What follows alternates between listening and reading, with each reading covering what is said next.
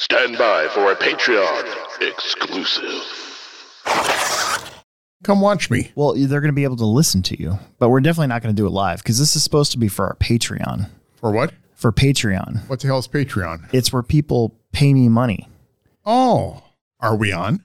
Yeah, I got the thumbs up. We're on.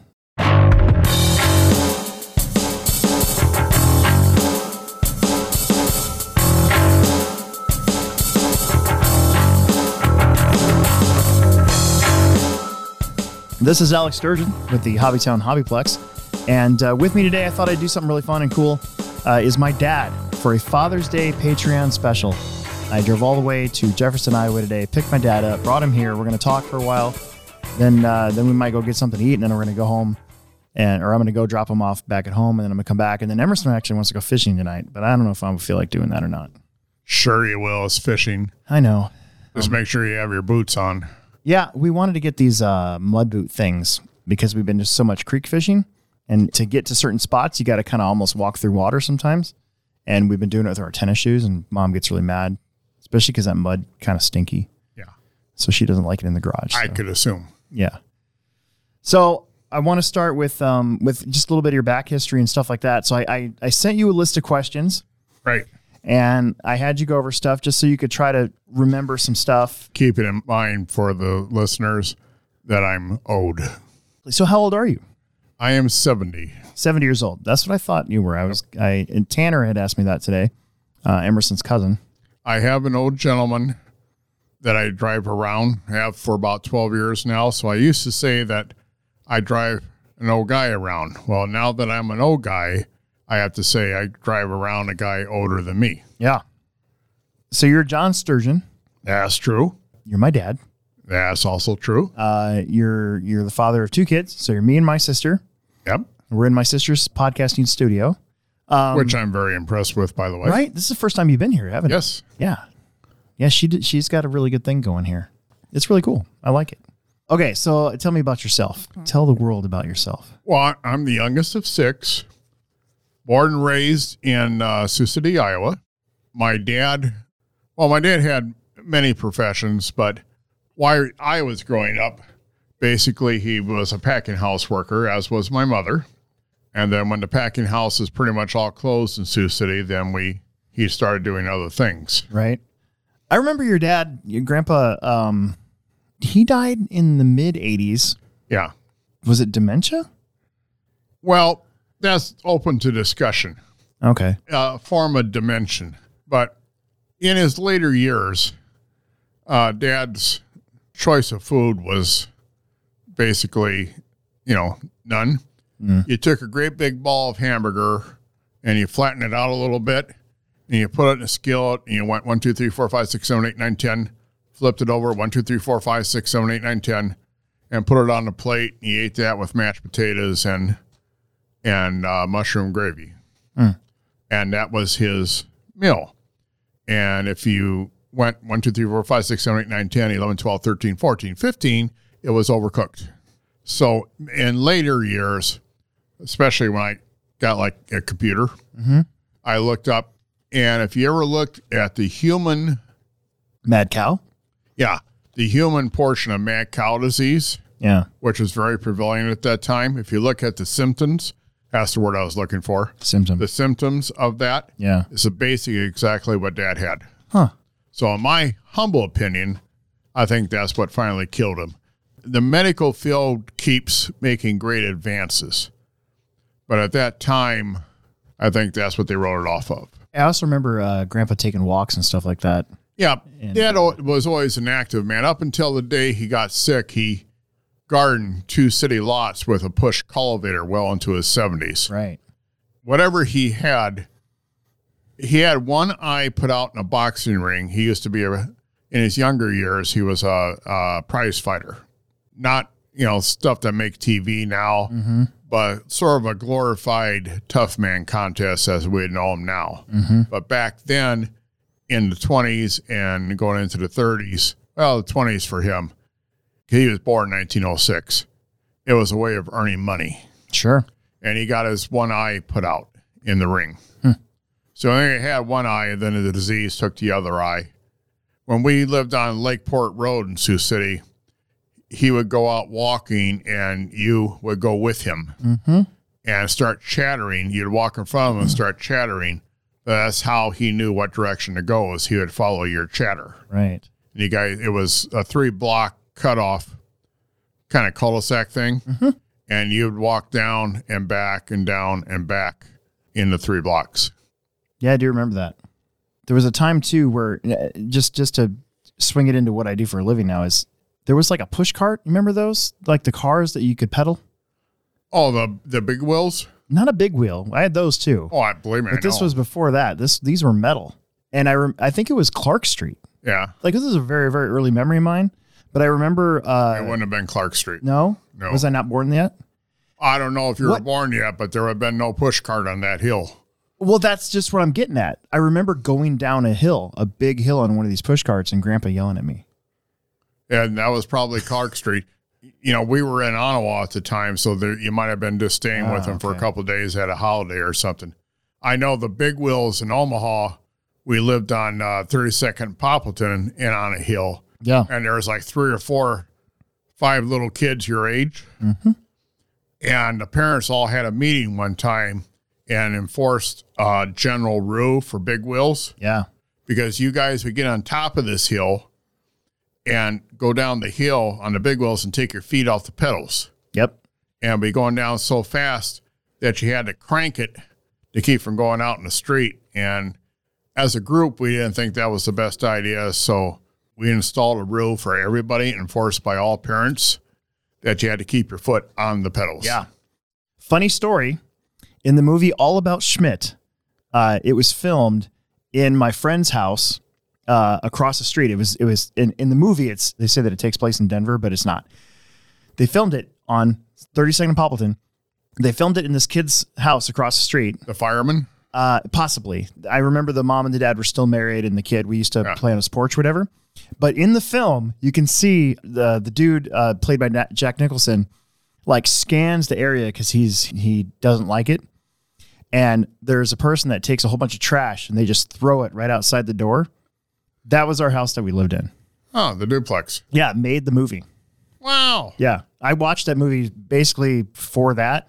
I'll have to look that up. I never, I, I have a select taste in movies, Well, I do too.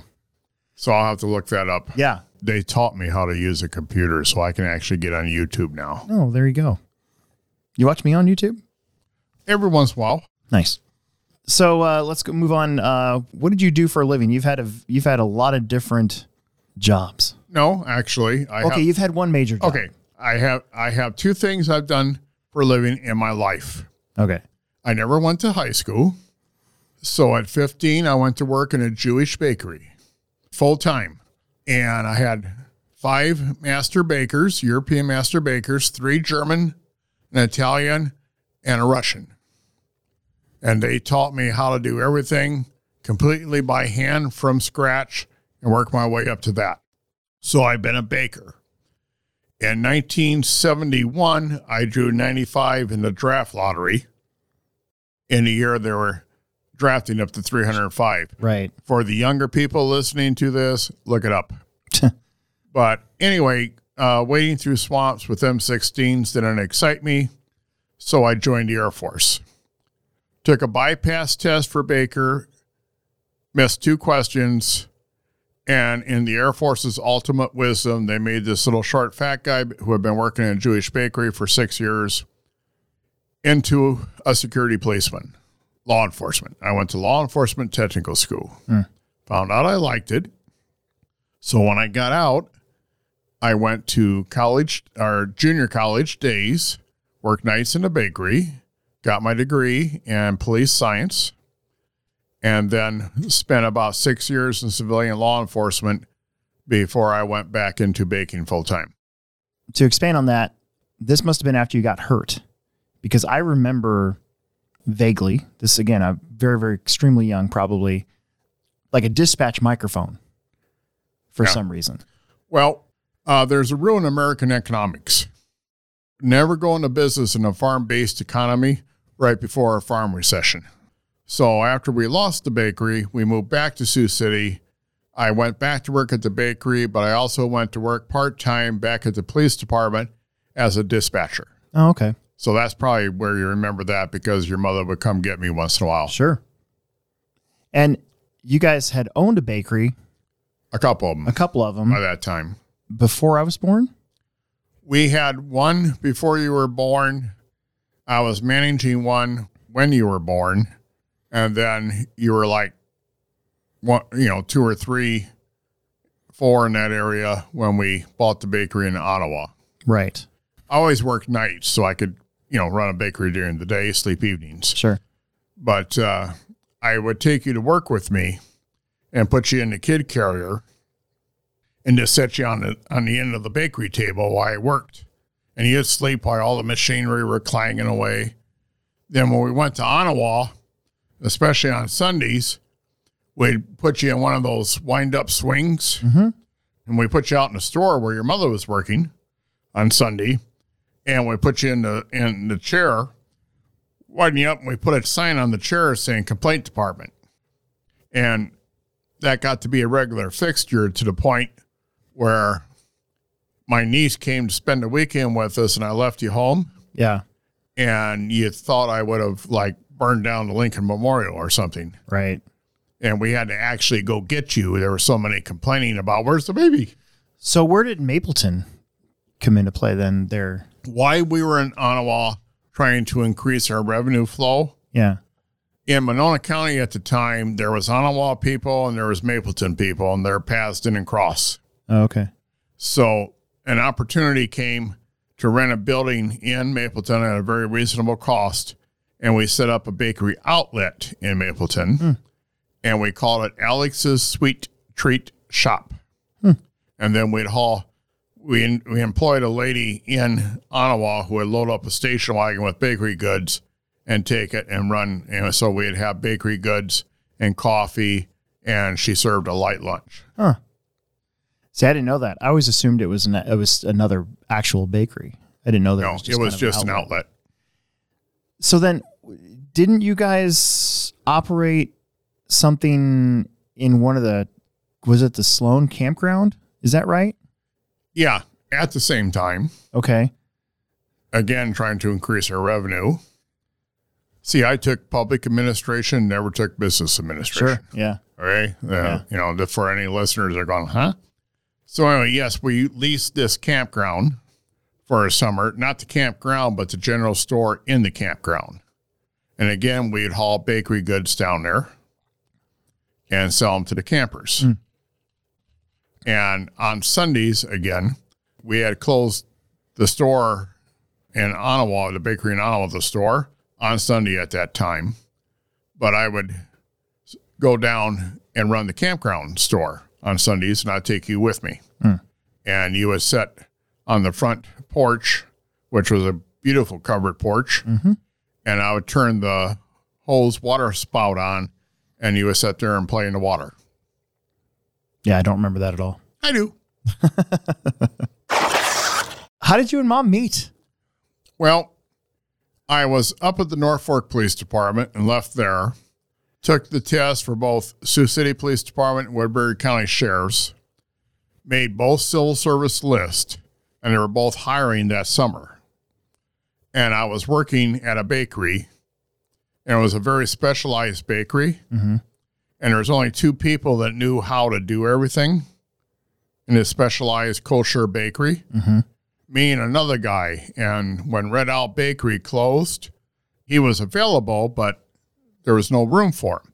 So I told the guy who owned the bakery that I would just go ahead and step down. Nate could have my job, and I'll just, as Zenith Radio at the time would hire anybody that was on their feet and breathing. Sure. So I just went to work at Zenith until the police department hired, which is like three months. Right.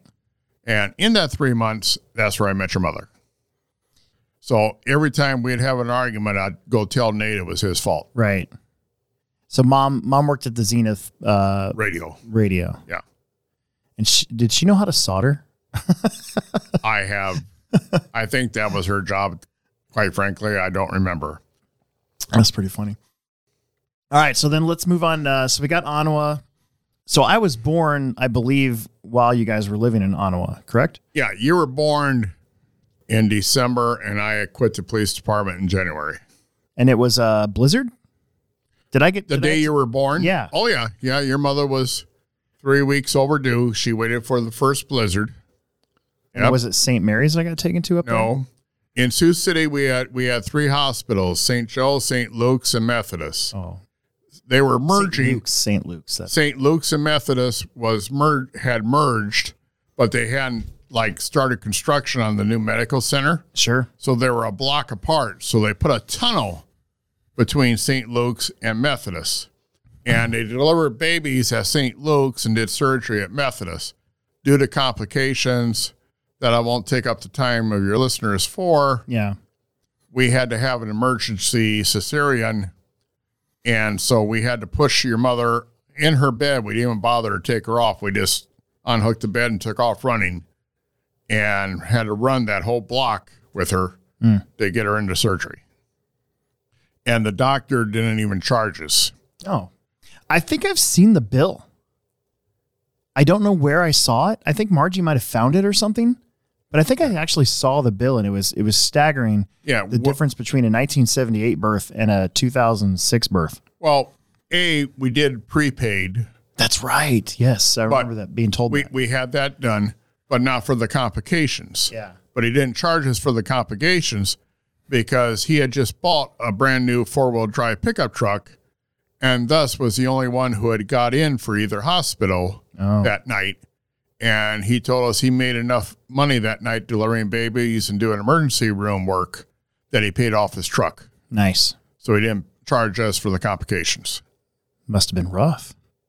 He was a very busy man that night. I bet. So how did we get from Sioux City to Omaha? I, I, I have a I have a general understanding of how that worked, but I was working again in a kosher Jewish bakery that I was originally trained in, and it was bought by a gentleman who had a little bakery in South Sioux. was that Sid? No, Sid's the one who owned the bakery, Okay. who has since passed. Right. But it was a kosher Jewish bakery, and uh, I'm the only kosher baker trained at that time. Sure. Anyway, to make a very long story short, the gentleman who bought the bakery made a promise to the rabbis and to Sid, and thus they sent letters out to the Jewish population that it remain kosher. If anybody around here knows what kosher is, they immediately started bringing in blend shortenings and other things which destroyed the kosher rating. I did my best to explain that to him.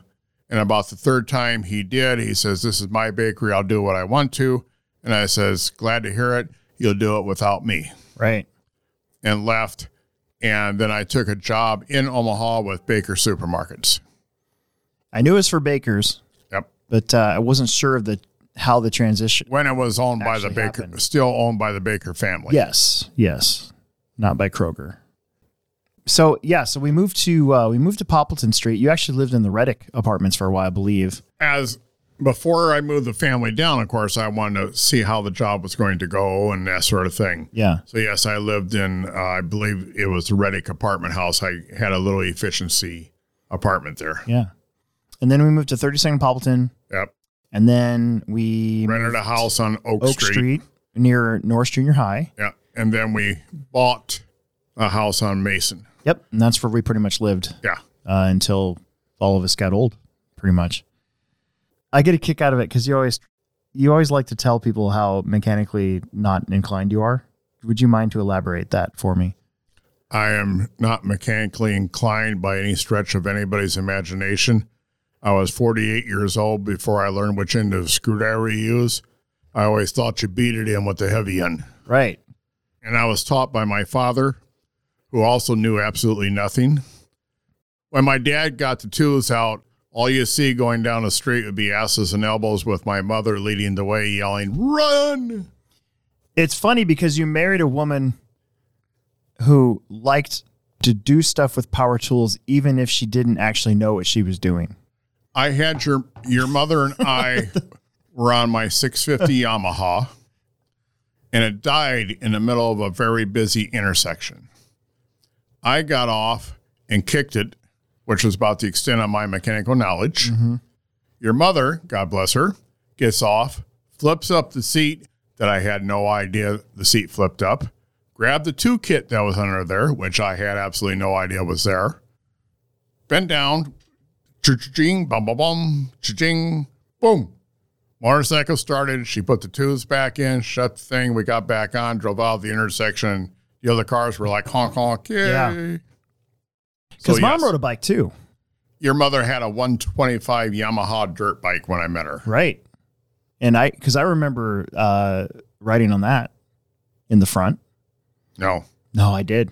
Okay. Well, now It was, it was, it was at, uh, it was on Lakeport.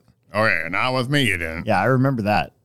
You might have with your mother, but she. I remember, I remember your bike too, but I also remember riding on the, uh, on the Yamaha. Well, my bike was bigger and there's more room for Well, you. yeah, there was. but yeah, maybe you didn't know that. I don't know. I always thought that that was kind of a, a interesting juxtapose because mom, mom liked to have tools and do stuff, but sometimes she didn't necessarily know how to get done what she wanted to do. And I wouldn't know the difference between Right, and so like, like you know, she built this porch in the back of of the I believe it was called a deck. a deck. Yeah, sorry, she built a deck in the This back is of this. this is. Uh, I'll throw in here. This is after we separated. That's true. Yeah, but but uh, I mean, it took her a while, but she f- sort of figured it out, and then you know they had to they had to like cut in a door, and she kind of figured that out too. But anyways, I ended up with some of those tools. Like I've got her uh, miter saw and Dremel, and I saved them. good for you. Yeah, I remember when Chris sold you that little pickup truck yeah, at a very reasonable. Chris was a friend of yours. yeah, Dad had a small car lot and a mechanic's garage, and they sold you this little pickup truck at a very reasonable rate, yep, with the understanding that you yourself would put the transmission in. yeah. That sucked. Yeah. Because what they would do, if my memory serves me correctly, is you would work on it after school, and then the dad would go over and inspect your work. And if it wasn't right, he'd tear it all back out and wait for you to show up the next day. Yeah, it was uh, it was basically uh, Chris would pretty much point and say, "Take this out, take this out, take this out," and then we'd do that. And uh, I mean, we got it in there. It ended up being about fifteen hundred bucks to get that thing rolling. That was my first car. I honestly don't remember. Do you remember the time you and I tried to change a tire on the interstate? Oh yeah. To go over this point, one time we had gotten a flat tire going back and forth from Omaha and Des Moines on the way back home, and uh, we couldn't get the tire off. We couldn't get the the hubcap off. We well, to be exact, we did not realize it was a hubcap. Right. Yeah. I took the wrench, keeping in mind that I don't change tires. yeah. I took the the four you know prong uh, tire wrench out that you take the lug nuts off, Yeah. and it wouldn't fit, and that was the problem. Yeah. Well, when we finally called a guy, you know, called the roadside service, and they got there, and he flipped the hubcap off, and I'm like, oh, Yeah. It's funny because I've changed a few tires now. My for some reason my Nissan truck last maybe it was two years ago now kept kept blowing out like like left rears, and so I kept having to use my spare and change it. But the first time that I ever had to change a tire on my own was a GM my old GMC truck and it had aluminum wheels, and I couldn't get that stupid tire the rim off the the uh, the hub, and it's because aluminum and steel something happens when they rub together for too long and they like joined a little bit. And I just was being a pussy about it. Like I just I was too afraid to hurt the truck. When when the guy when the roadside assistance guy came, he had like a mallet and he hit that thing about as hard as he could and it made the tire come loose. And I'm sitting there going, Well, I could have done that. that's why God gave us AAA. Right. Yeah. Do you remember anything about when I first got into RC? Well, you always had these little remote control cars, Right. but we spent a short time in Kansas and we rented an acreage. I worked in Topeka and there was a small town outside of Topeka where the guy had a track. And what he did is he bought an old abandoned grocery store building, Yep. knocked a hole in the wall, went in there with a front end loader and built a dirt track. And we started going down there. And that was the, you were like probably seven, eight. Well, it Nine was at the let's time. see, it was ni- it would have been 91, 92. So I think I would have been Yeah. I would have been like 12. That was Scranton RC Raceway. Okay. And um, I, I mean, I still remember the name of it, but but I we had to go down there every Saturday. Yep. That's you know once once we got the car. But here's the thing: in the late '80s, I had uh, my friend Chris Catlett. He's the one that got me turned on to it. After I saw the Punky Brewster episode, there's a there's an episode of Punky Brewster where she races RC cars. And I remember watching that episode and getting all jazzed up about RC cars. So I went and got an RC car action from the the total station down on 42nd before it got turned into the UNMC stuff a long time ago. All right. So I took that and I found out that my buddy Chris had one of these RC cars. And he lived down the street and he got it out for me one day and like drove it around. I'm like, oh my God, I want one of these for Christmas. So it took two Christmases before I finally got an RC car. And I'm not complaining about that because I think the the year prior that I got a Nintendo. So whatever. It was one of the, you know, one of the two or whatever. But mom had taken had surprised me and taken me to Beller Hobbies and had bought me a car. And it's weird because they they just released a new car and it's a it's a miniature model basically of of the original. And I remember seeing the original on the shelf and wanting that one. And then I saw another car that I also wanted. It was like a race car, race car. And the guy actually talked mom out of getting those two for me and got me this Tamiya car instead because it was supposed to be more of a beginner car. It took us a while to get all the components for that. And then when we moved to Kansas, we kind of did the same thing. So you and mom had gotten me the kit, uh, Team Losi JRX Pro, in October, almost as like a, a consolation prize for moving from Omaha to Kansas, is what I think of it. Well, actually, you did very well in Kansas. No, I did. I liked I liked going there. We there was a lot of good uh, like baseball. I did really good at baseball down there. Yeah, you I- pitched. You pitched a no hitter. I did. I enjoyed where we lived because uh, we had, even though we were renting it, I had full access to all the land. And we had a pond that we could fish at, and it was well stocked. I mean, that was always a blast. Remember when uh, you and Aaron decided to spend the night at the pond? Uh, I think it was Mike. I don't think Aaron ever came down there, but Mike across the street was my buddy at the time. the the little acreage we rented was right. A, we had a whole bunch of you know we had woods and field and this pond, but across the road from us was a nature preserve. Yeah. So you guys decided to pitch a tent by this. They call it a pond. I call it a small lake. Yeah. But anyway, you guys decided to, to you know pitch a tent and stay there. And about one o'clock in the morning, I heard a boom, boom, boom, boom, boom, door crashing open, feet running in, because it didn't dawn on you that different elements of wildlife Yeah. would come down there to a feed and b drink. And if I remember right, it was a pack of coyotes that finally Yep. got you know, freaked. Yeah, it was coyotes. It was crazy, and it was a good thing we didn't have our dog with us, because that would I, that would have been that could have been bad. Because we had Jerry, but we left her at home. That was our black lab Well, you had Jerry and the bulldog. and the bulldogs. Bulldogs never went out there though. well, you not Not- not at night. first he did. Yeah, we had an English bulldog and a black lab that we got out of a animal shelter. And the veterinarian said she was, you know, a full blood, mm-hmm. but she had no papers. But when we moved down there, took our first trip to the pond, Jerry, the black lad, went and jumped into water. Yes, she did. I remember that. Alice, the English I bulldog, can't swim. who thought she was a black lab, went and jumped in the water and, of course, immediately sunk. Yeah, And that was a $500 dog at that time. So Alex then had to jump into the water and get the 500 bulldog out. Yeah. Bulldogs are forty five hundred bucks now. Uh, I don't even want to hear it. Yeah, But anyway, after about three trips, we decided we'd leave Alice home and take Jerry. yeah, yeah. There was a lot of good stuff down there, but uh, just the RC car came from from from that knowing, and plus we had scouted it out. There was an indoor track, and I actually think it's D and Me Hobbies. I think it's still there.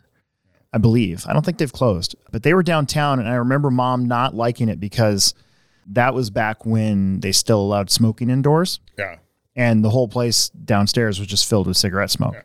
And then uh, there was, I believe, S and M or S and K Hobbies, something like that. And that's where we got the rest of our components. It took it took a Christmas, and then another, like another paycheck or two or something like that to get me everything that I needed to actually race at Scranton RC Raceway. Unfortunately, or fortunately, depending on how you want to look at it, I was a bakery director for a chain of stores. James Bowersfeld's. Yes, and was very, very busy. Yes. So a lot of that stuff your mother took care of, and I have no memory of it because when I did finally get home, I usually walked in the door, found a chair, and collapsed. Yeah. So yeah, but part of our Saturdays uh, would always be sometimes stopping by to where you were working, and then taking me to Scranton Raceway, dropping me off. And they had two sessions. They had a morning session and a, and a night session of racing, and I I would usually do them both. and then mom would take Jerry to obedience school, which is an oxymoron. That didn't work out well. and then and then come back and get me. And that was basically our Saturday. It was a fun filled full Saturday. And and keep in mind that Scranton RC Raceway is like 30 miles south of Topeka. Yeah. And we lived 20 miles north of Topeka. So I mean it was a jaunt every almost every single Saturday. And Des Moines to Om- or Exactly. Omaha to Des Moines Yeah. on, on Friday, and then Des Moines to Omaha on, on Yep. But if you look at it realistically, when I was a kid, we used to go up to Ashton, Iowa, which is like 65 miles north, 70 mo- miles north of Sioux City, mm-hmm. to visit graves. And that was always a major undertaking. Yeah. I mean, we could, you know, supplies and stuff. I traveled for, as you well know, for almost 30 years. And it was nothing for me to jump in my van, leave on Monday morning, and drive to Dallas. Right. Well, I think that's something that us in the Midwest in general, we're kind of used to. It always it was always funny to me whenever I go to like California and I want to go somewhere and it's, you know, it's 45 minutes away by freeway. And they, and they go, "Oh my god, you why do you want to go there? It's 45 minutes away." And I'm like, "45 minutes away? Like that's not even that bad." I did a trip for uh, the second company I work for. Uh, they loaned me to the Salesforce for a couple weeks, and I had to go out to uh, the New York, Long Island area and run stores and drop off some information. Mm-hmm. I made a wrong turn and went across this bridge into New York City proper. And to go to one block up, one block over, and one block back to the bridge took me close to an hour. Yeah. I called, I had a store I was supposed to do in New York City later that week. I called the sales guy. I says, Well, you're either going to order me a cab or a helicopter Right. because there ain't no way I'm driving back across that bridge. Yeah, it's weird. I've I have not been to New York proper. I've I've been to New Jersey before, and the traffic I don't remember it being that bad. But I have been to L.A. and you know all the areas around Los Angeles, the Bay Area before, As have I. and it's just it's not the same as that compact, close uh, bumper to bumper honk honk honk type traffic. It, you can Uh, actually get somewhere even though it takes longer. Well, you can get somewhere because they're all doing 85 miles an hour, six lanes across, bumper to bumper. Yeah, How in the world a, uh, an officer of the law can stop anybody in that environment is beyond me. Because you don't even want to sneeze, you cause a at that time you cause a multi-car collision. Yeah. Yeah, no doubt. Do you remember, and it's okay if you don't, but do you remember me handing you uh, the radio to my JRX Pro in our driveway out there in Valley Falls? No, You don't? Okay. Well, I'm going to tell you that it probably didn't turn out really well. no, it did, and that's what was crazy about it. Because I remember we lived in the country, lived on this on this 80 acre farm, and it had a curved driveway. Yes. and then it had a driveway that came up to the house. So the curved driveway was gravel, and then went onto the street. And I used to practice there. That's where I practiced a lot with my RC car um, before I tried making a, a track. But that was actually one of the first places I ever tried to make a racetrack too. Was Valley Falls, in in where the horses were kept at when the horses were gone. Yeah. And I I tried to go out there and do that. That's called a pasture. Pasture? No, it wasn't the pasture. It was the pen. Okay. It was like the pen. Anyways, I remember handing you the radio and you driving the shit out of that thing. And I thought to myself, my dad's pretty good at that. You were, you were really good. You, I, I expected you to like, like do cookies or spin out or end up in the ditch or whatever. And you drove that thing all the way around and came back and like, like did a burnout and came back the other way. And I was super impressed. I don't know if you're, I, I'm I'm impressed too, just listening to it. I you should be. You sure it was me? I'm positive it was you. I remember it, and I remember thinking to myself, "Well, I probably didn't get it from mom. Then I probably got something good at this from you." That's what I remember. Well, I took several actual driving courses, Yeah. you know, in my I like career. chase people. All right, so we're going back and forth from Omaha to Des Moines.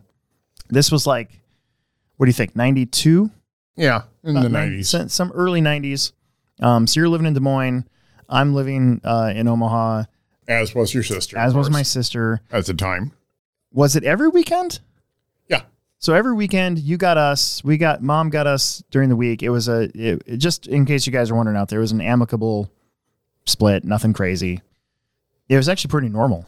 Yeah. It felt normal to me. I would I would go get you every Friday and take you back every Sunday. Different people would say to me, "Well, why don't you have her meet you halfway?" I said, "If you can explain why I'd want the mother of my children and my children on an interstate highway at night yeah. by themselves, explain that to my satisfaction, and we'll talk about it." Nobody could. That's why I did it. Plus, I drove a company car. Yeah, he drove a company car, so that helped. Des Moines was was interesting because there's been periods of, of, of my life where I've gotten away. I had gotten away from racing RC cars, and so for a little while there, I wasn't. Like uh, it was just not something because Omaha. I didn't when we came back. Rockbrook was basically gone, I believe, and that's where we tried to race before we moved, and then maybe Rockbrook closed right after we came back. Maybe it was that summer. Because didn't we sell them a bulldog? I that would have been your mother selling the bulldog. She, Right. She got custody of the bulldog.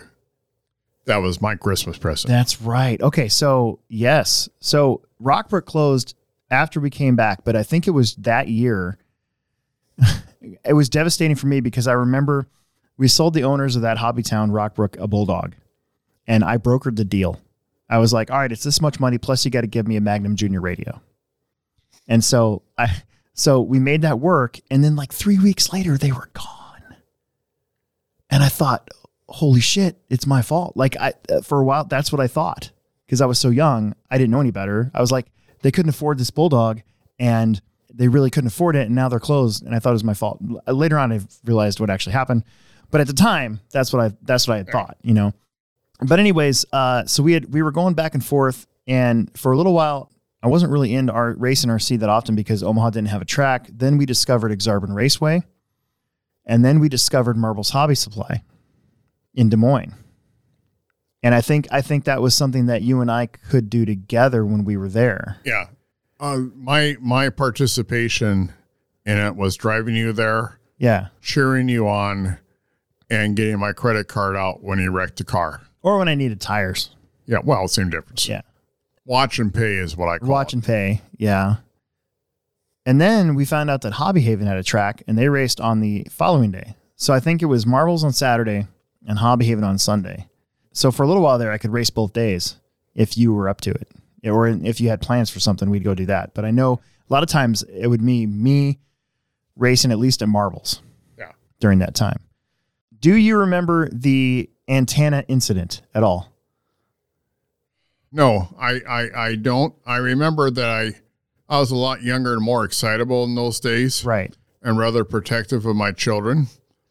And these these were, you know, your peers both because one thing about I always enjoyed about RC racing is you get up on a stand to race and there'd be a 70 year old guy and an eight year old kid racing each other. Right. So I was always on the best behavior. So I don't remember this particular incident. I do remember an incident where some kid yelled at you because you drove your car into where you weren't supposed to. And, you know, I said, well, you know, calm down. And then the dad had words from Yeah. us and I had words for him. In the history of telling people to calm down, that rarely ever actually works to calm anybody down. Uh, well, no, it depends on how you say it. True. That's true. So I believe it was the Iowa State Fair rainout race. So we had gone to the Iowa State Fair race one year and it was super hot. That's when I got bit on the tongue by a bee. It's the first time I ever got stung by a bee. I finished in like the F main of, of sportsman stock truck, like terrible, you know, whatever.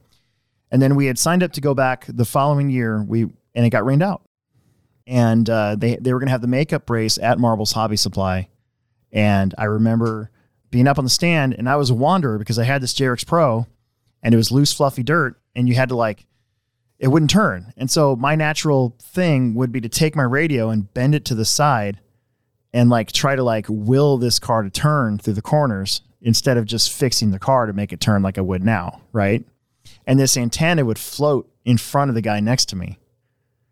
And the guy said that if that antenna gets in my face again, I'm going to snap it in half. And I'm like, oh crap. Okay. So then, like the following race, he's standing beside me again and I'm up there and I'm I remember they had this crossover and he came under the crossover and the car wouldn't turn. I turned my radio to the side and I go, guy goes, I told you. And he takes my antenna and he snaps it in half. And then you were watching down on the thing and you saw it. And you were like, I beg your pardon. like had words with the guy, and the guy ended up going in and buying me an antenna. As I say, it all depends on how the words are expressed. Right as I and again as I say, A, I was a lot younger, B, in a hell of a lot better shape. Right. And C was a little more excitable, especially when it came to my children. So I probably strongly suggested to the gentleman that he might want to do that. Yeah. I do I just remember that and I remember being like, Yeah, that's my dad. Don't screw with my dad.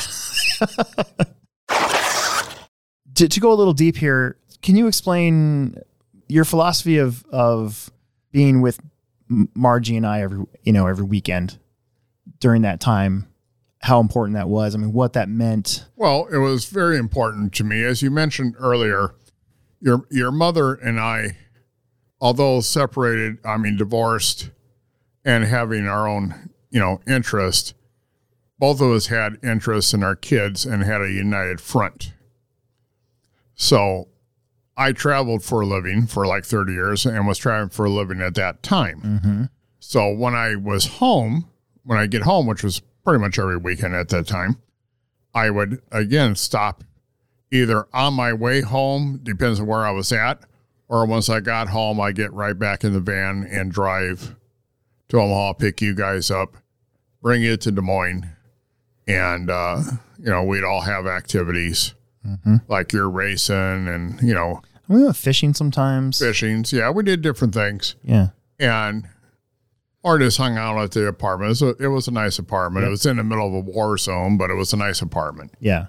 So yeah, that was you know really important to me, and it was important to your mother because then she got a little me time also. Right. Yeah. That continued all the way through junior high, high school. Yeah. You know. Yeah. When Margie got to the point where she was going to be in junior high, we made the collective decision that she wasn't going to go to junior high and, and high school in Omaha. Hmm. And so at that time, I had remarried and had a house with a whole bunch of bedrooms in Perry, and she came to live with us. Right. For the purpose of going to school. And I spent a couple summers with you and and at uh, the old house, at, yeah, the, at the old house in Perry. At the time, there was tracks all over the place for RC car stuff. It was Hobby Haven, Guthrie Center had a had a track in this dude's backyard yeah. that I could go to. Yeah. Again, I was pretty occupied at the time, so sure. I'll certainly take your word for it. Yeah, but even then, uh, you could drive by then, could you not? No, but Gina would sometimes take yeah. me. You, when you were home, you would take me to Hobby Haven, obviously, because that was usually on the weekend. Um, but it was kind of like a home base for all these different activities. You know, the river wasn't too far away, so I spent a lot of time fishing. Yes. Would you like to explain your introduction to river fishing or shall I? Uh, no, go for it. You're, that's why I got you here. Alex at the time was very much into fishing, but he would do lake fishing. Where I was born and raised in Sioux City, and although I never ate fish, my father wouldn't allow it in the house. I would go fishing with my brothers time to time in the river. So I told him river fishing was much better than lake fishing. And of course, you had a counterpoint to that because you had this whole box of these lures that you know sing and dance and yeah did your taxes for you and all this sort of thing. So I took you, and it was Aaron, by the way. This, time, it was Aaron for sure. Yeah. I took you two down where we're going to go fishing at the Raccoon River. So I took you down to the one bridge that had a really good fishing underneath it and around it. We unpacked everything and and you were going, oh boy, we'll we'll go down here and set up. I said okay, and you guys did that, and I got in the car, put it in gear, and drove away. That was in the morning about ten o'clock, and then I went to get you about five o'clock because you were going to river fish. yeah. And when I came back to get you, you guys were all jumping up and down and screaming and yelling because you had a whole string of catfish and you had some carp and other things that you had, but big fish that you had caught out of the river. And then so from that time on, you enjoyed river fishing. You know, that's uh that's actually one of those spots I'd like to take Emerson. Because uh we we had planned on maybe this summer, sometime this summer, using my other vacation, going to Springbrook. Camping there and using that as kind of like a base camp. And I was going to go try all these as long as they're you know, not closed off or anything like that, trying to go to all these different spots that I knew of. But yeah, no, that was uh that was a lot of fun. There was a creek that run right by too and had you could go there anytime you wanted to and catch like little chubs Yeah. and stuff like that. And that was just fun. You know, you wouldn't keep them; they weren't edible. I mean, it probably could be if I was if we were desperate, but that was just fun to catch those things. You know, and uh, uh, I remember I got Roy a Traxxas Rustler kit back when Traxxas still made kits. So Traxxas is one of our major companies now that we have cars for, right? And I remember him getting that. During that time, I think uh, you had taken me into Hobby Haven and I had gotten this truck that I'd wanted to for a long time, and because it was on sale, because it was the older model, and I had that to race with for a while. I think up until like '96, so it would I'll been. certainly take your word for that. No, it was it was a good time. That was my Christmas present. You paid for half. So job trip. So you traveled for a living. So you went from being a in-store bakery guy to a traveling bakery technician where you taught people basically how to use a company's product. Yes, if if you owned if you owned a bakery, if you had a bakery in a supermarket, whatever, if you bought from the company of which I was employed by, then part of that purchase would be my services. If if your bakers needed, you know, instruction, help, troubleshooting, store openings, that sort of thing. Yeah. Yeah, you opened a lot of stores. I remember that. Sometimes you take me with you despite, during the summertime. Well, yeah, I would take you down south with me uh, into uh, Springfield, Missouri area. Mm-hmm.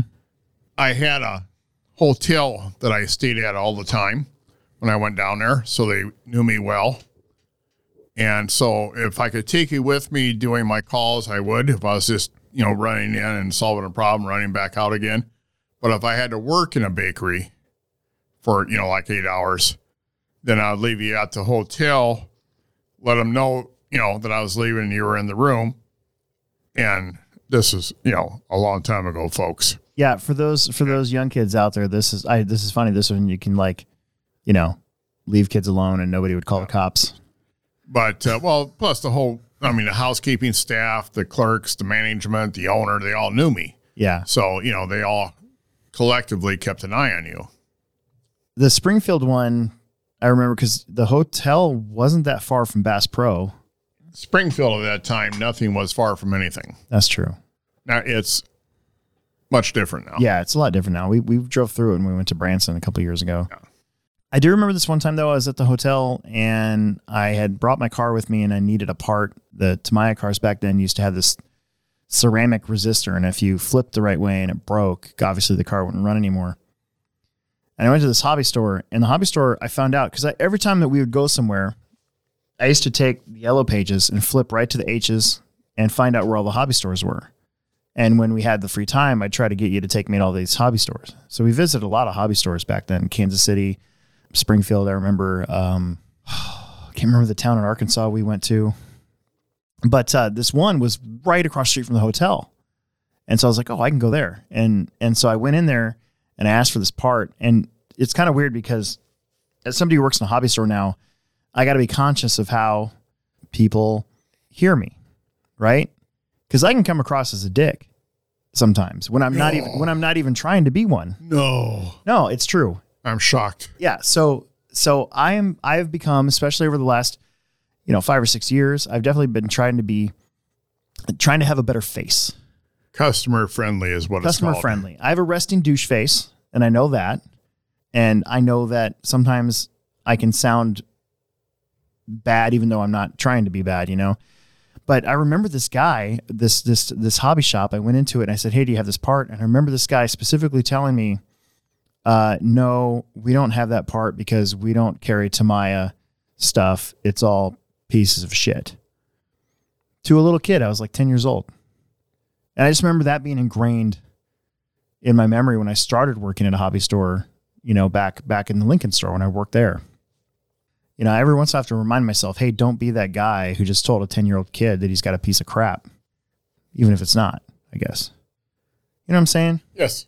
And it's just, it's just, was that, that, that came specifically from that, from that memory, from that point in time, I guess. Yeah, and we had different adventures down there. We had forest fires. We had uh, you in the swimming pool with a nice looking young lady looking after you when I told you not to get in the pool. Yeah. Uh, we we took history uh, uh, visits, like you know, to local battlefields and stuff like that. So it was kind of fun. Wilson's Creek? Wilson Creek Battlefield Yeah. was one of Yep. them we went to. when we went Yes, there. Your, your headquarters was in Kansas City. And I remember playing at the time. at Yes, the time, I remember playing in the parking lot with my, to my Falcon. Yeah, that would have had to have been probably 89, 90. Yeah, very early on. Was that the same job that was in the Barco building on I Street here in here in Omaha? Do you know where I'm talking about? Yeah, Yeah. yeah, same company. Okay. we had an office here in, in Omaha. Theoretically, I had a desk there. Yeah. So was it the same job or did you change jobs when I finally got old enough to kind of do this on my own? I started to travel and I started using up all your hotel points. Well, I spent two years working for a food broker, approximately 10 years working for a company called Pennant that no longer exists. Mm. And then that was in the 2000s, or excuse me, in the 1990s. Yeah. And then in, in 2000 to 2010, I worked for a company called Maple Leaf Bakery, which also doesn't exist anymore. Was that owned by Walmart or was that exclusive No. to Walmart? in the 90s for Pennant, I did uh, Hy-Vee stores, uh, Nash and Finch stores, Scribner stores, Hinky Dinkies? Hinky Dinkies, you know, whoever in my assigned area. That's a grocery store that should be around nowadays. Hinky Dinky, just because of the name. Well, at one time there was 65 of them, yeah. but uh, in in 2000s when I joined Maple Leaf, I was a member of what we call the Maple or the Walmart team. They had their national sales force, and then we had the Walmart team. And I was a member of the Walmart team. yeah. I always stayed at uh, Comfort Inns? well Comfort Inns. I was Comfort Choice Suites? Choice Hotel. Choice Hotels. Yes, yes, yes. and they had a travel program at the time where you get points. Mm-hmm. And of course, it didn't take me long. When I quit traveling, I believe I was at a million. My career at my career total with choice was something like a million two hundred thousand, something like that. Yeah. I don't- was I what they call doubt a double diamond. I mean, they they ran out of name. There's me and four other guys in the choice program at the time, and and I got downsized in 210. So at the time, there was four of us Yeah. that were you know in that range, and they kind of ran out of things to call us. You know, like double diamond, double Yeah. diamond, platinum, and etc.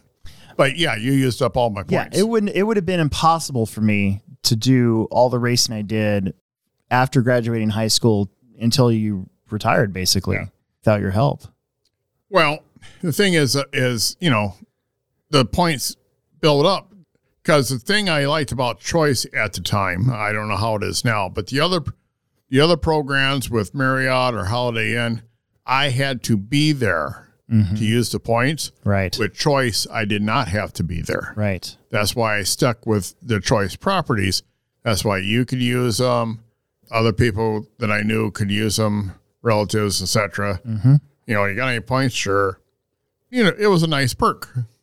I mean, I took the family down to Kansas City several times to Worlds of Fun Took us to Arlington? Virginia. Yeah, we went to uh, you and Marge and uh, Gretchen, your wife. Yep. And Emerson was six months old. Yeah, and I made the decision a that I didn't like flying in the first place, and I certainly wasn't looking forward to flying with a six year old. And b I had all kinds of enterprise points built up also, so I was able to rent a van, pack you all into it. We drove out to Arlington, Virginia, Washington D.C. Yeah. Stayed in a two bedroom, It was beautiful. two bath suite.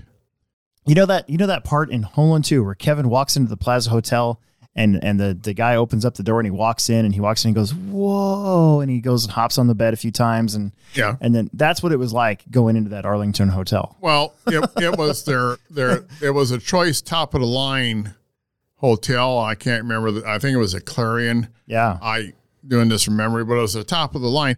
But I had enough points Yeah. to pay for that hotel room from Monday through Friday. Yeah. The hotel offered a hot breakfast every day Every morning. and a hot supper Monday, Tuesday, Wednesday, and Thursdays. Yeah. So I mean that saved us bogo bucks. Yeah, it's beautiful too. Yeah, so we made the whole trip, and the only thing I paid for was the gas. Yep. And we went Everything to, else was on points. we went to Gettysburg. Yep, I love Gettysburg. Such a, a an amazing place. And I was really glad. Had you had you been there before that? I believe so. Yeah. Yeah. And then and then of course we got to go to Washington D.C. We spent a couple days going back and forth. We only drove in a few times. The uh, the rest of the time we used the train, Yeah. Well, it wasn't a train; it was a trans. the trans. trans. Yeah. yeah, and and yeah, that's the way to go Yeah, for sure. because you know you don't want to drive in Washington D.C. traffic anymore. You want to drive in. yeah. I opened a store in Washington D.C. and I was lucky. I had a hotel was like two blocks away. I could not believe how expensive water was back then. Do you remember that? Like just a just a small bottle of water I remember was like 10 bucks.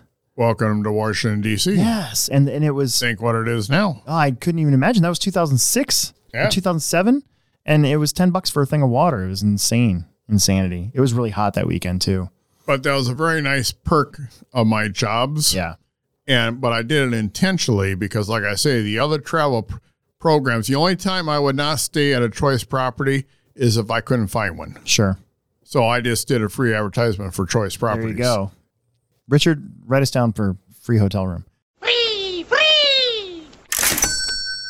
The 96 stock Nats, I went by myself to Fargo, North Dakota.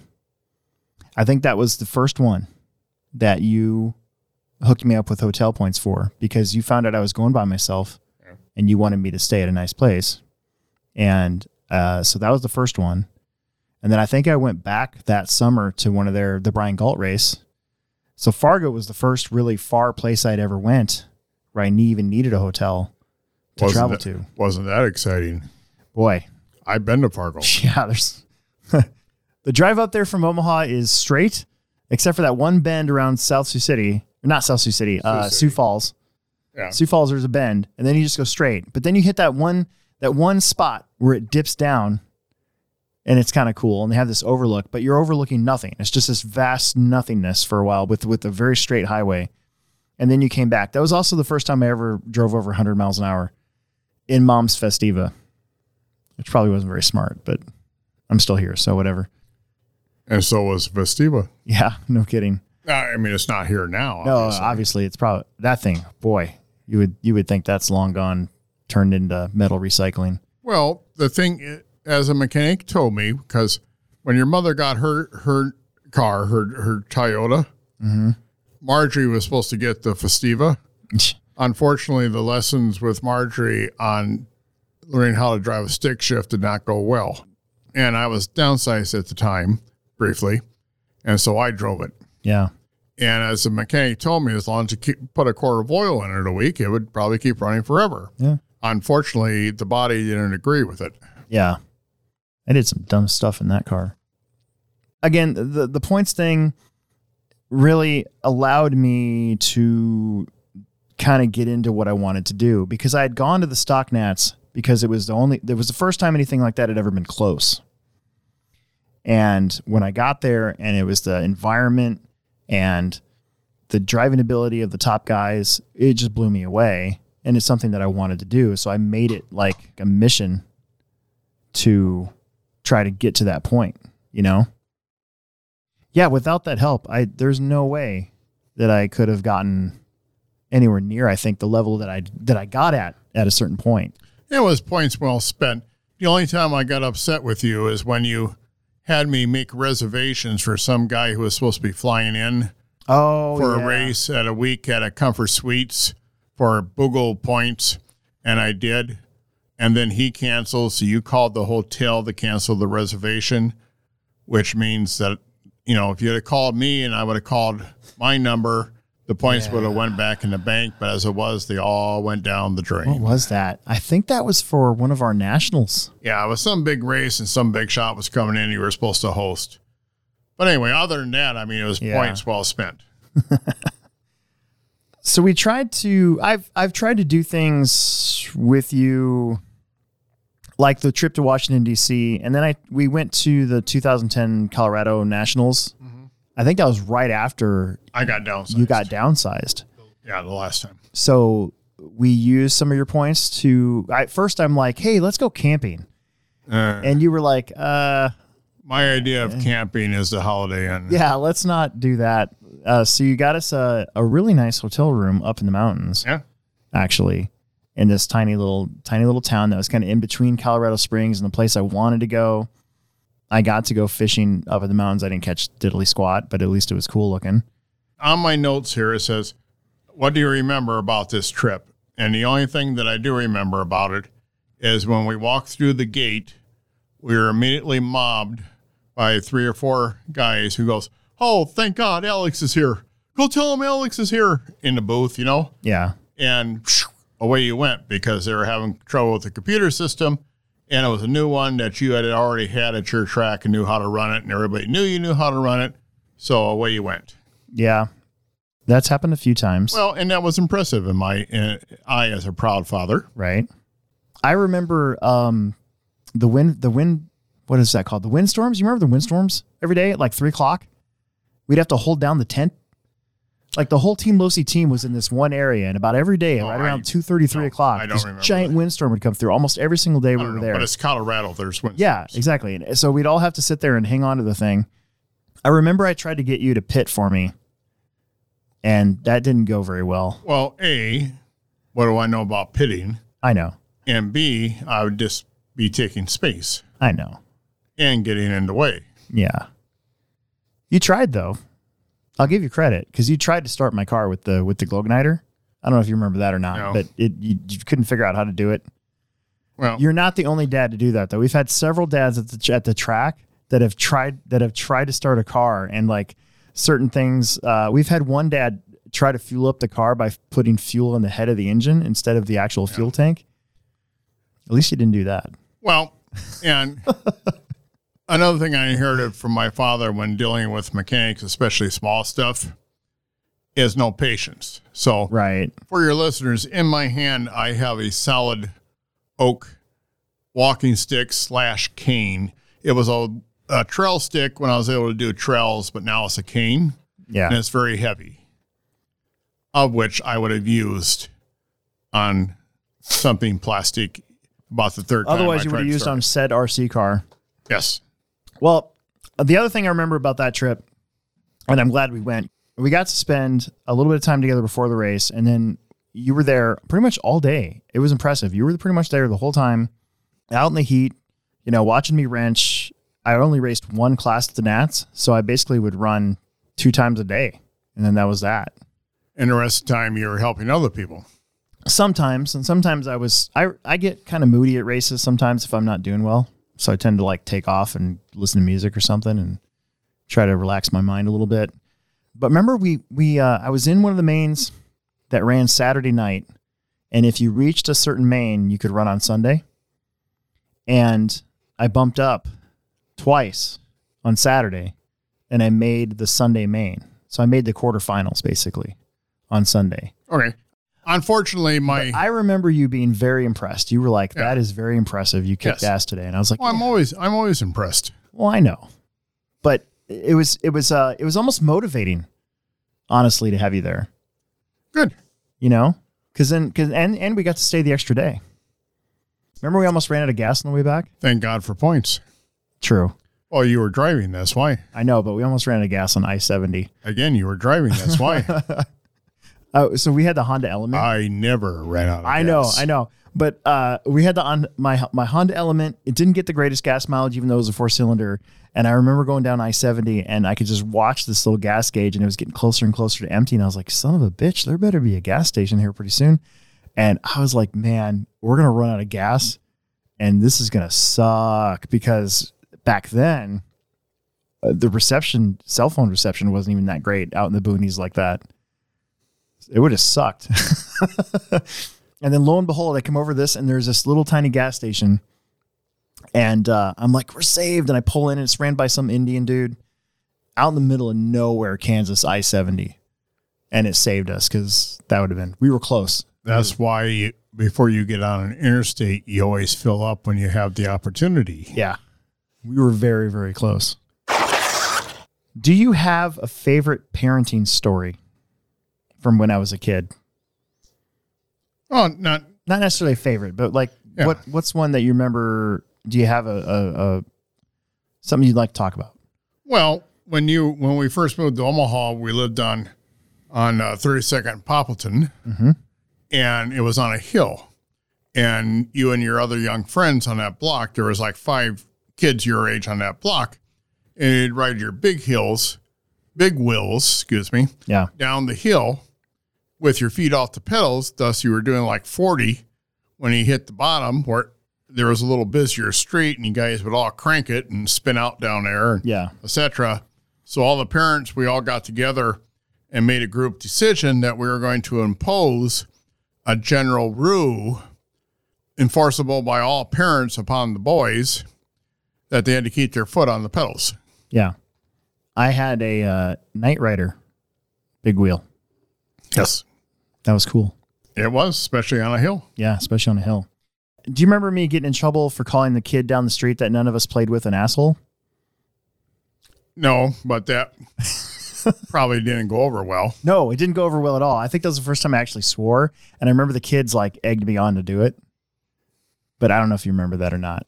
Well, Maybe no, mom, maybe mom knew about it. no, Maybe- but I would assume it. I was less than impressed. Yeah, I'm sure you were. Do you remember the one time I decided it'd be a good idea to sell weapons on on Mason Street? No, I remember the the uh, fans. The fan. Yep, I used to do fans. Yeah, I used to uh, paint hand paint Chinese fans on my on my typewriter paper, Mhm. which shows you how long ago that was. Yeah, you had a typewriter. and and paper for it. Yeah, I came home from work and there were cars lined up up the street and you had this table set up. And I mean, you know, you you inherited your mother's art, Entre, arch, un, and entrepreneurial spirit. art art you inherit don't it? now you know what Yeah, so- happens sorry, when sorry. you inherited your mother's artistic ability and thus you made very beautiful fans Yeah, and the word got out in the neighborhood and people were lining up to buy them. yeah. I believe they were a quarter a piece. I don't remember. All I remember is that you wanted you wanted a bike Yeah, and I was going to take you to Walmart and buy a Murray and you wanted a Schwinn. And I said, Well, I have X amount of dollars. And I don't remember what it was. That's not enough for a Schwinn. So you held your hand out. I gave you that money and then you made money otherwise until you had enough money to buy your Schwinn. Yeah. That's why it was so devastating when that Schwinn got stolen. That that was a hard lesson to learn that day too. But uh, yeah, this the fan thing. I I did that a few times. I also did. Um, I think I did lemonade and stuff like that stands too. But the one time I decided it'd be a good idea to sell weapons, so I went around and I made bows and arrows, and I made like pointy sticks, and I had them all lined up on that front porch of the Mason Street house, and then I made a sign, "Weapons for sale." and then you came home from work and you had this sign and you came in the door you're like what the hell this is illegal you can't sell weapons ah! Took all these sticks and like snapped them in half and threw them all away and you're like never again no weapons Well, that was and that was back then. What do you think if you would have done it now? You would have you would have had this you would have had the SWAT team. Oh At your man. door. Yeah, that was scary because you were like legit, like like you can't do this. Ah. On that note, just because she's staring at us, do you remember when Margie uh, sucked down some of your pills and had to get taken to get her stomach pumped across the street at? Uh, Well, yes, I do. Margie f- uh, found it necessary to decide to take care of her own headache or whatever it was. And she was like four. yeah, she's pretty young. So she managed to climb on top of the toilet, then on top of the sink, get into the medicine cabinet, grab one of her mother's prescriptions, and took some. Yeah, And nobody uh, any had any idea what to take. And I was going to induce vomiting, but in some medications, you don't do that. right. And the university hospital was like three blocks, four blocks away. Yeah, So I took her over there and they took care, good care of her. Unfortunately, while we were sitting in the waiting room at 11, 12 o'clock at night, people were walking in with gunshot wounds Dude. and, and, you know, yeah. it takes a lot to get, you know, it doesn't bother me. I've been there, done that I, I type thing, but I, I don't, uh, you know, I didn't do it with my children. yeah, So when the nurse, you know, I showed the nurse the bottle. I don't know how many she took. And the nurse says, well, we'll induce vomiting, but there's really no emergency, no hurry. And I looked around and I said, well, if there's no emergency, no hurry, how about if I take her up to children's, yeah. which was, you know, Farther down the road. and I- a lot nicer I, place. I remember a dude coming in bloody with a knife sticking out of Yes. his gut. I mean, that was, I was like, yes. Again, and I was young too. I think I was like nine or 10. well, you were, so you, you were seven years apart. So you had to be about 11. Yeah, yeah, yeah. But the point is, that stuff doesn't bother me. Right. been there, done that in my career.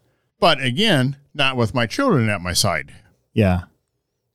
But yes, they induced the vomiting and got her all over. And we got the safety lecture and Yeah. home she went. I just remember the the you had her, you like were holding her. And you're like, Alex, get in the car, and I didn't even know what was going on until halfway to the hospital. Actually, you were upstairs, if I remember correctly, now that you brought it up. I yelled upstairs, get your ass down here Yeah, get in the car. now. Yes. Yeah, that was pretty crazy. What do you think of your kids? I'm obviously quite proud. You are fortunate that you're able to do now the same thing you enjoyed at eight years old. Right. Marjorie, on the other hand, is doing what she enjoys and went to college for. You know, there's so much talk today about wasted degrees and everything. Yeah. In your case, you didn't need college. Yeah. In my case, as a baker, I didn't need college.